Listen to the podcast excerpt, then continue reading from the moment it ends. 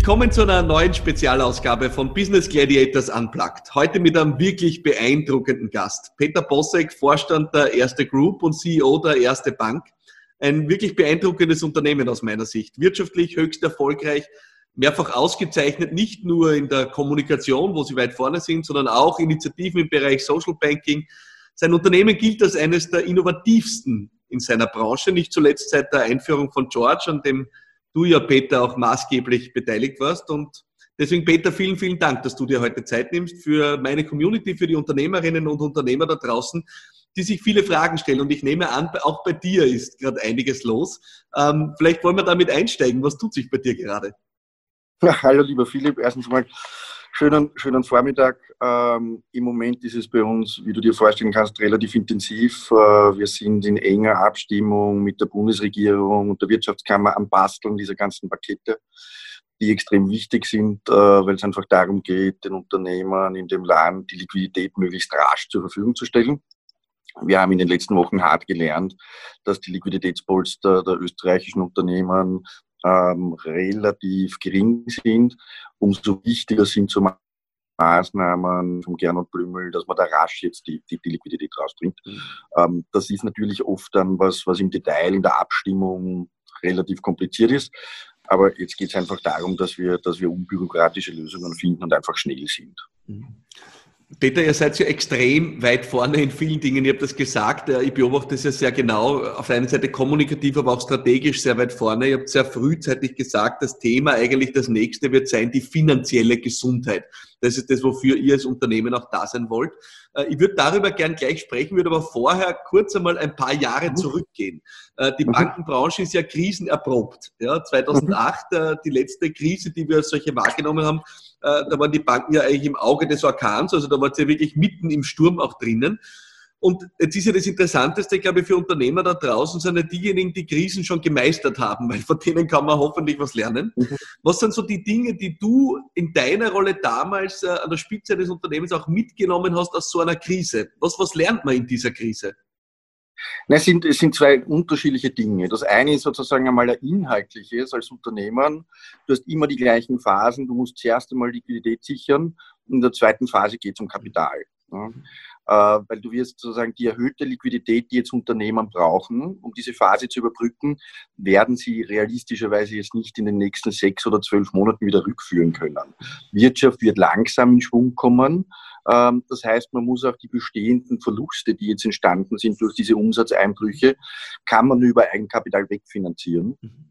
Ähm, das heißt, nach den ganzen Liquiditätspaketen, die wir haben, haben wir eigentlich jetzt schon im Hintergrund begonnen, an Eigenkapitalinstrumenten zu basteln. Das ist sozusagen einmal der finanzwirtschaftliche Teil.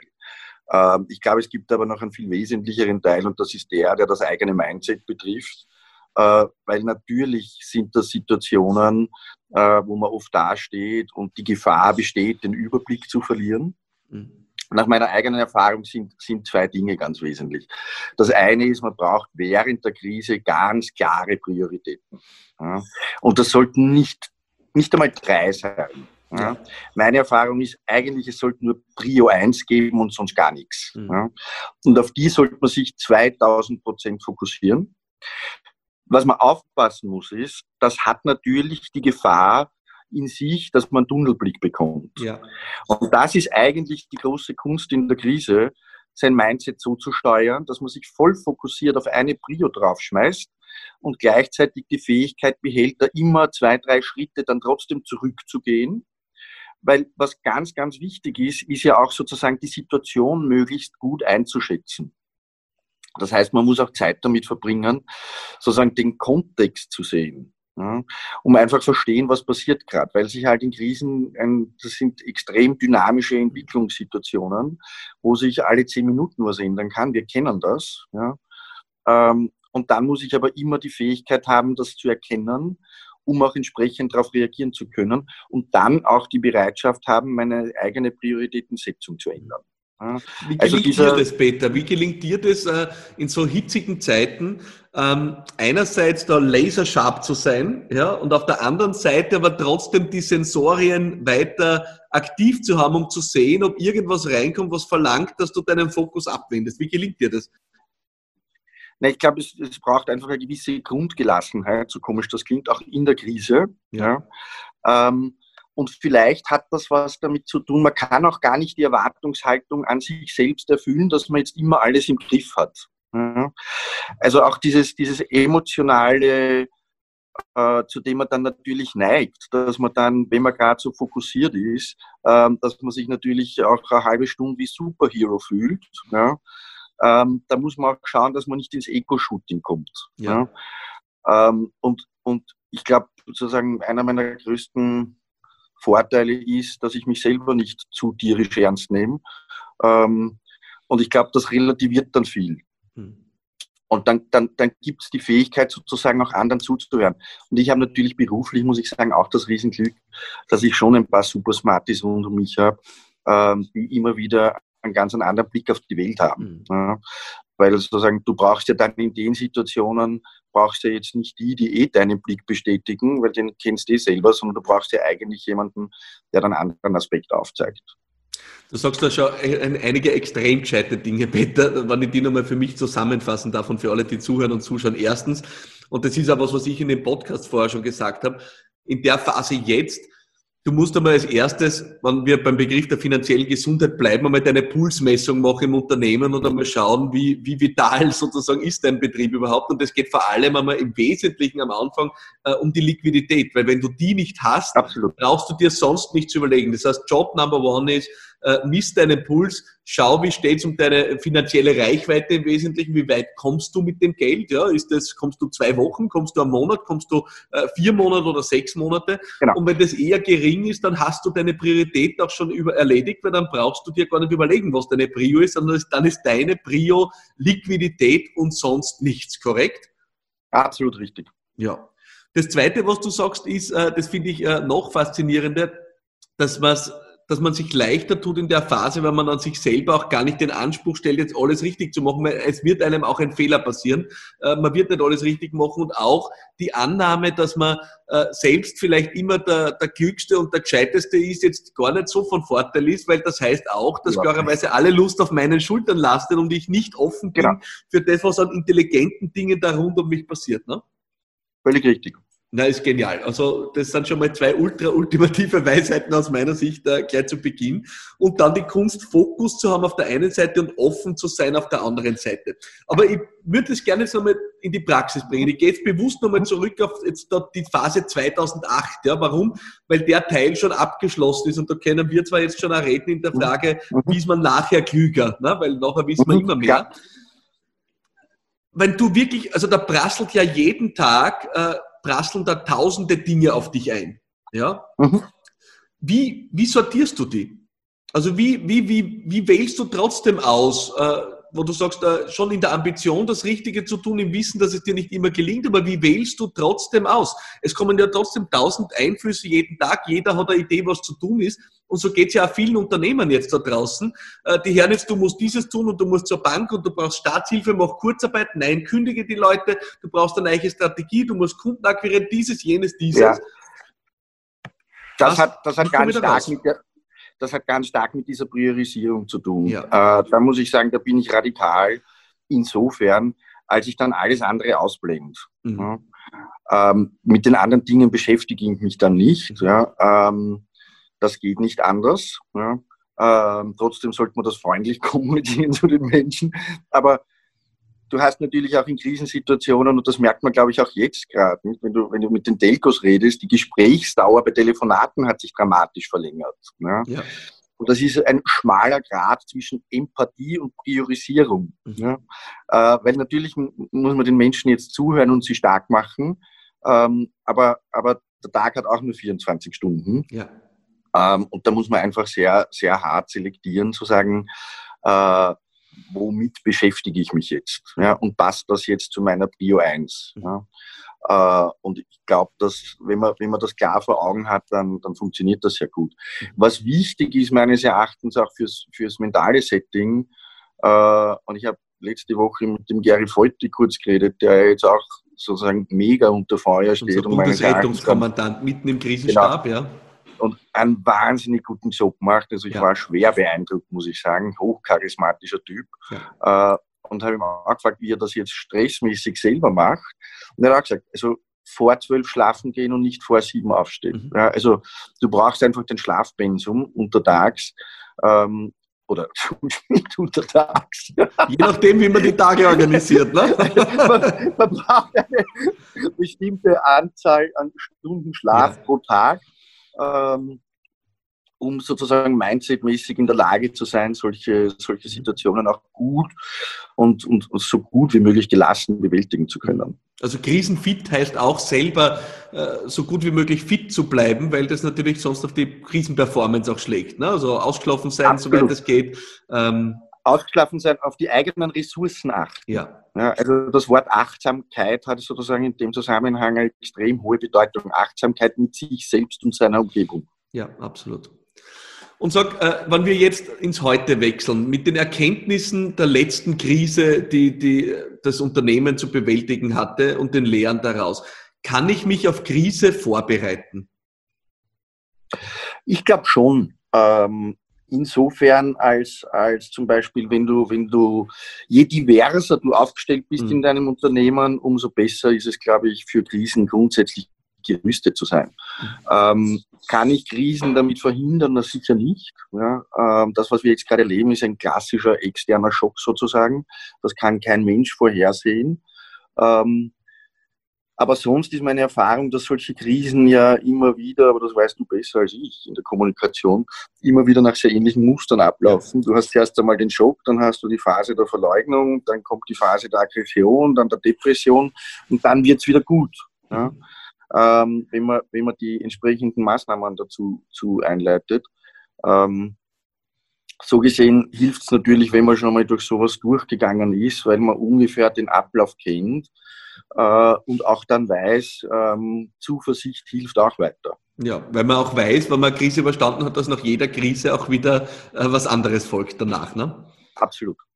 Ähm, bleiben wir gleich bei diesen Phasen, Peter. Ähm, wann verändert sich also am Anfang ist auch im Unternehmen der Krisenmodus angesagt. Ja. Wann ist der richtige Zeitpunkt, um dann ins Chancendenken zu kommen? Weil das ist ja auch viele, äh, viele Unternehmer da draußen fragen sich derzeit, äh, also ich selber habe schon gesagt, liegt jetzt in jeder Krise auch eine Chance, ja, und das bewusst als kritische Frage. Und wann liegt in der Krise eine Chance? Weil wenn mir gerade finanziell das Wasser bis zum Hals steht als Unternehmen, ist jetzt nicht die Zeit, um an Chancen zu denken, sondern eben, wie wir gerade festgestellt ja. haben, äh, an die finanzielle Reichweite zu denken. Aber wann ist der Moment, wo es als Unternehmen dann richtig ist, ins Chancendenken umzustellen. Ja? Und wieder an morgen zu denken oder ans Übermorgen zu denken, also in die Zeit nach der Krise. Also wenn wir, wenn wir bei der aktuellen Situation bleiben, also wie gesagt, Prio 1 Liquidität. Ja. ja. Wenn das gesichert ist, dann schauen, wie schaut die eigene Kapitalausstattung aus. Äh, natürlich sehr abhängig vom Geschäftsmodell. Mhm. Wenn man aber dann sieht, dass es mit dem Kapital kein großes Thema gibt, ja, dann würde ich sofort in den Chancenmodus gehen. Ja. Ähm, ich habe ich hab mich am Wochenende zwei Industriekunden angerufen, die gut, sehr gut aufgestellt sind als Unternehmen. Ähm, und die haben mich sehr beeindruckt, weil sie gesagt haben, du eigentlich, jetzt ist die Zeit, dass ich mich an meinen Lieferketten beteilige. Äh, weil die haben teilweise ein Problem. Damit sind meine Lieferketten abgesichert und ich sichere mir auch pro futuro sozusagen mein, mein Unternehmen langfristig ab im Geschäftserfolg. Ähm, sowas finde ich sehr smart. Mhm. Das ist, also grundsätzlich muss man schon einmal sagen, das, was in dem Land passiert ist in den letzten vier Wochen, ja, eigentlich kann ich ja das Land emotional nur umarmen. Weil allein Telekom-Industrie, wie, wie sensationell das funktioniert. Der Markus Krausum hat mal vor ein paar Tagen gesagt, 160 Millionen Telefonminuten am Tag. Ja, Wahnsinn. Ne? das, das muss man sich einmal vorstellen. Äh, und letztes Wochenende habe ich spannend gefunden, da hast du auf einmal von vielen regionalen Anbietern in den Printmedien Werbungen gehabt, dass man jetzt online bestellen kann. Ja. Ich habe mich die letzten fünf Jahre gewundert, warum hier keiner auf Amazon reagiert. Ja. Ja. Scheinbar hat es erst dieses Momentum gebraucht, das wir gerade haben, ähm, dass auf einmal regionale Händler online verkaufen. Absolut. Na, und jede Krise ja hoch, hoch erfreulich. Ja, absolut, ist, absolut. Und es ist einfach toll, was in den Menschen in dem Land steckt. Absolut. Na, es ist tatsächlich ja so, und man kennt es ja aus dem persönlichen, äh, aus dem persönlichen Leben, tatsächlich ist es ja so, dass oft Schockerlebnisse erst diese Tür aufstoßen, dass Veränderung möglich wird. Ne? Also man erlebt es ja gerade und hört es auch immer wieder, in, wenn das im gesundheitlichen Kontext ist. Ne? Also eine böse Diagnose vom Arzt macht plötzlich äh, die Tür auf, dass man ja. Dinge ändert, wo man jahrelang gescheitert ist. Und so ist es auch für viele Unternehmen, glaube ich gerade, dass jetzt äh, eine Tür aufgestoßen wird, wo sie sagen, und jetzt geht er durch, jetzt ist die Zeit, äh, ja. Online-Shop, Online-Vertrieb, Hauszustellung, ja. whatever. Also es wird tatsächlich nachhaltig was ändern und auch jetzt tatsächlich eben zu Innovation führen bei Unternehmen, die vielleicht vorher noch nicht passiert ist. Ja? Ja, absolut. Ich meine, wenn du schaust, Europa hat sich innerhalb von vier Wochen digitalisiert. Ja. Ja. ja. Das war vorher nicht vorstellbar und vieles davon wird bleiben. Manches wird sich wieder ein bisschen verändern. Uh, Homeoffice, ja, es funktioniert hervorragend. Wir haben bei uns im Headquarter haben wir ungefähr 97 Prozent Homeoffice-Quote. Ja. Ähm, das ändert in der Zusammenarbeitsform ganz wenig. Natürlich werde ich mich freuen, wenn ich wieder meine Mitarbeiter sehe. Das ist gar keine Frage. Mhm. Aber allein, dass es so geht zu arbeiten, ist, ist schon hervorragend. Ja. Bleiben wir bei dem Stichwort Digitalisierung, Innovation. Ihr wart ja, äh, ich glaube, es war 2015, wenn ich es richtig im Kopf habe, äh, ja. extrem weit vorne, äh, was Online-Banking betrifft, mit George. Äh, absolute Innovation und wenn ich so beobachte, auch noch immer Innovationsführer in dem Bereich. Ähm, wenn das 2015 auf den Markt gekommen ist, dann kann das äh, ja nicht, äh, dann hat das ja eine gewisse Vorlaufzeit. Also wann war mhm. der Moment, wo ihr in diesen Innovationsmodus gekommen seid äh, und, und gesagt habt, da muss jetzt was passieren? Und was war der Treiber? Na, das war so um Ende 2012, Anfang ja. 2013 war es schon sehr klar, dass sich Banking nachhaltig verändern wird. Mhm. Ähm, und ich kann mich erinnern, ich war gerade mit Andreas Reich auf Dienstreise und wir sind nebeneinander gesessen und haben gesagt, das wird nicht mehr so, wie es war. Ja. Und es ist schon, muss ich sagen, dem, dem, dem unternehmerischen Zugang auch vom, vom Andreas geschuldet, der mir damals einfach angefangen hat, den Rücken freizuhalten, äh, mir gemeinsam mit dem, mit dem Boris Mate und dem, dem Maurizio Boletto einfach auch Kapital zur Verfügung gestellt hat im Rahmen der Bank, damit wir was entwickeln können. Ja. Also diese Kombination aus Insight in eine Veränderung plus dem unternehmerischen Zugang zu sagen, ähm, jetzt müssen wir einfach was machen und das hat ein Risiko, dass daneben geht, aber wir tun es trotzdem, ähm, war halt einfach eine geniale Kombination. Und das, das hat es äh, eigentlich ermöglicht.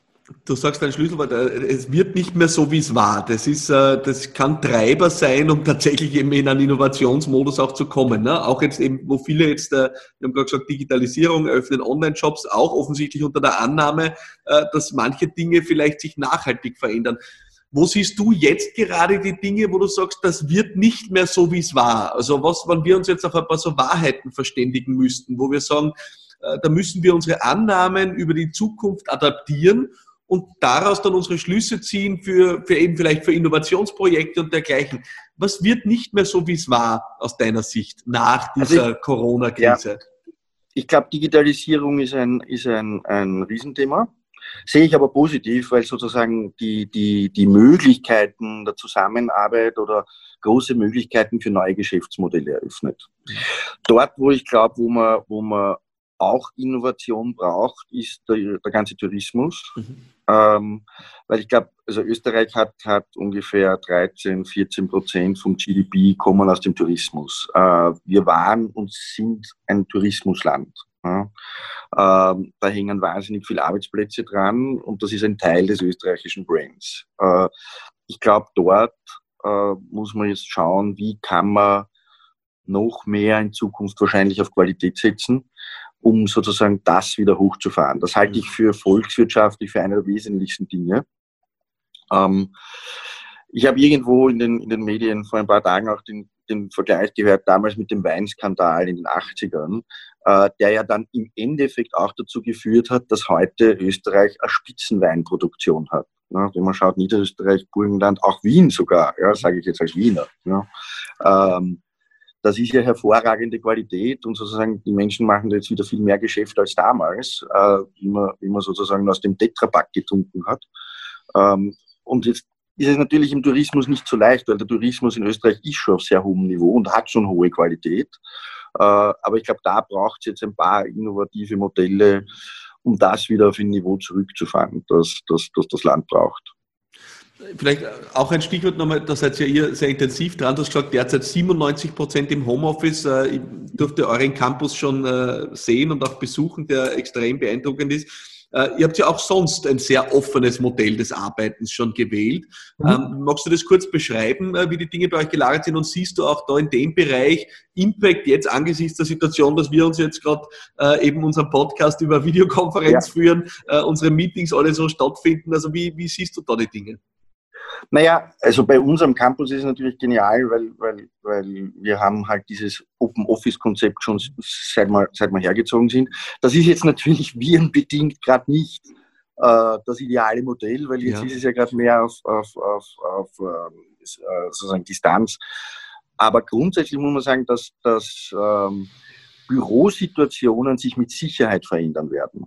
Ja, äh, und das führt unter Umständen sogar zu neuen Lebensmodellen, weil wenn du sozusagen auch mehr zu Hause sein kannst, ähm, hat das auch andere Familiensituationen in sich, oder? Also sozusagen die Betreuung der Kinder, natürlich ist das jetzt für ganz viele eine riesen Herausforderung, seit mehreren Wochen sozusagen auf die schulpflichtigen Kinder aufzupassen, das ist auch für viele Kinder eine Herausforderung, Absolut. ihre Eltern 24-7 auszuhalten. Ähm, aber ich glaube, das hat ja auch was sehr Schönes. Ja? Äh, und wenn du, wenn du jetzt zu Hause sitzen kannst ähm, und vielleicht dein, dein Kind mehr siehst als sonst, ist das schon auch genial. Ja? Und ich glaube, dass viele, viele tradierte Formen des Zusammenarbeitens oder des Arbeitens generell jetzt einfach ein bisschen in Frage gestellt werden. Ja? Und das ist ja gut so, weil ähm, ich meine, gerade du bist, bist sozusagen Missionar dafür, dass Beruf was mit Berufung zu tun hat, oder? Und mit Leidenschaft. Ähm, und ich glaube, dass das ganz wesentlich davon auch beeinflusst ist, dass man Dinge selber gestalten kann. Ja? Und wenn du deinen Arbeitsalltag mehr selber gestalten kannst, ja, dann hat das schon was. Dann ist das schon so eine der Grundlagen deiner Ideen, oder? Wenn ich das halt absolut, absolut. Ähm, Stichwort, du sagst, Selbstbestimmtheit ist, ist was, wonach wir streben. Äh, mir fällt da sofort ein, äh, etwas, wo ich ja großer Fan davon bin und vielleicht auch gleich als Disclaimer nichts damit zu tun habe, ja. Ähm, äh, großer Fan von Glaub an dich, ja. Ähm, wo ihr sehr stark auf den Faktor Empowerment setzt, Kräftigung und Stärkung eurer Kunden, das ist euer Ansatz, Selbstbestimmtheit, ihr wollt starke Kunden, starke Unternehmen. Wie äußert sich das jetzt? Ja, weil viele stellen sich ja so, und das sieht man gerade in sozialen Netzwerken, wird sehr viel darüber diskutiert, jetzt, was tut jetzt meine Hausbank für mich, kann ich zur Hausbank gehen? Ähm, wie kann man das jetzt auslegen? Wie seid ihr jetzt für eure Kunden da? Das ist, das ist sehr simpel. Wir müssen und sind verpflichtet, jetzt sozusagen diese Liquiditätsprogramme, die die Bundesregierung entwickelt hat, einfach raschest zu unseren Kunden mhm. rauszutragen. Äh, das seit mehreren Wochen. Funktioniert das immer reibungslos? Nein, auch wir machen Fehler. Ja. Dafür kann ich mich nur gleich entschuldigen. Aber es war halt für Banken sozusagen innerhalb von drei, vier Wochen der radikalste Wechsel auch im Mindset, den ich je gesehen habe. Weil seit der Finanzkrise hat mir hier jeder erzählt, dass Banken ja kein Risiko mehr nehmen sollen. Ja. Und jetzt sagen wir alle, und wieso nimmst du jetzt kein Risiko?